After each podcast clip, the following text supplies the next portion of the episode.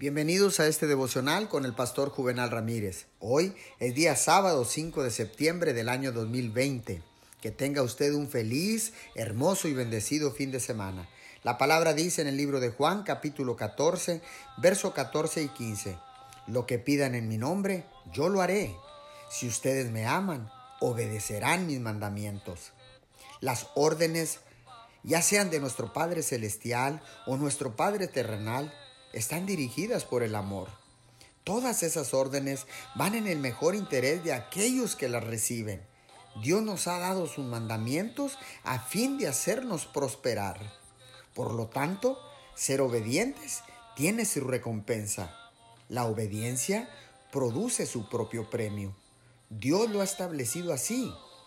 Como Él lo ha hecho, podemos saber que nunca nos podría pedir algo que no seamos capaces de cumplir o que no podamos hacer. Obediencia. Es el amor que cumple todas las órdenes. Es amor que se expresa a sí mismo. Oremos, amado Padre Celestial. Sé que tú nos das órdenes a fin de hacernos prosperar.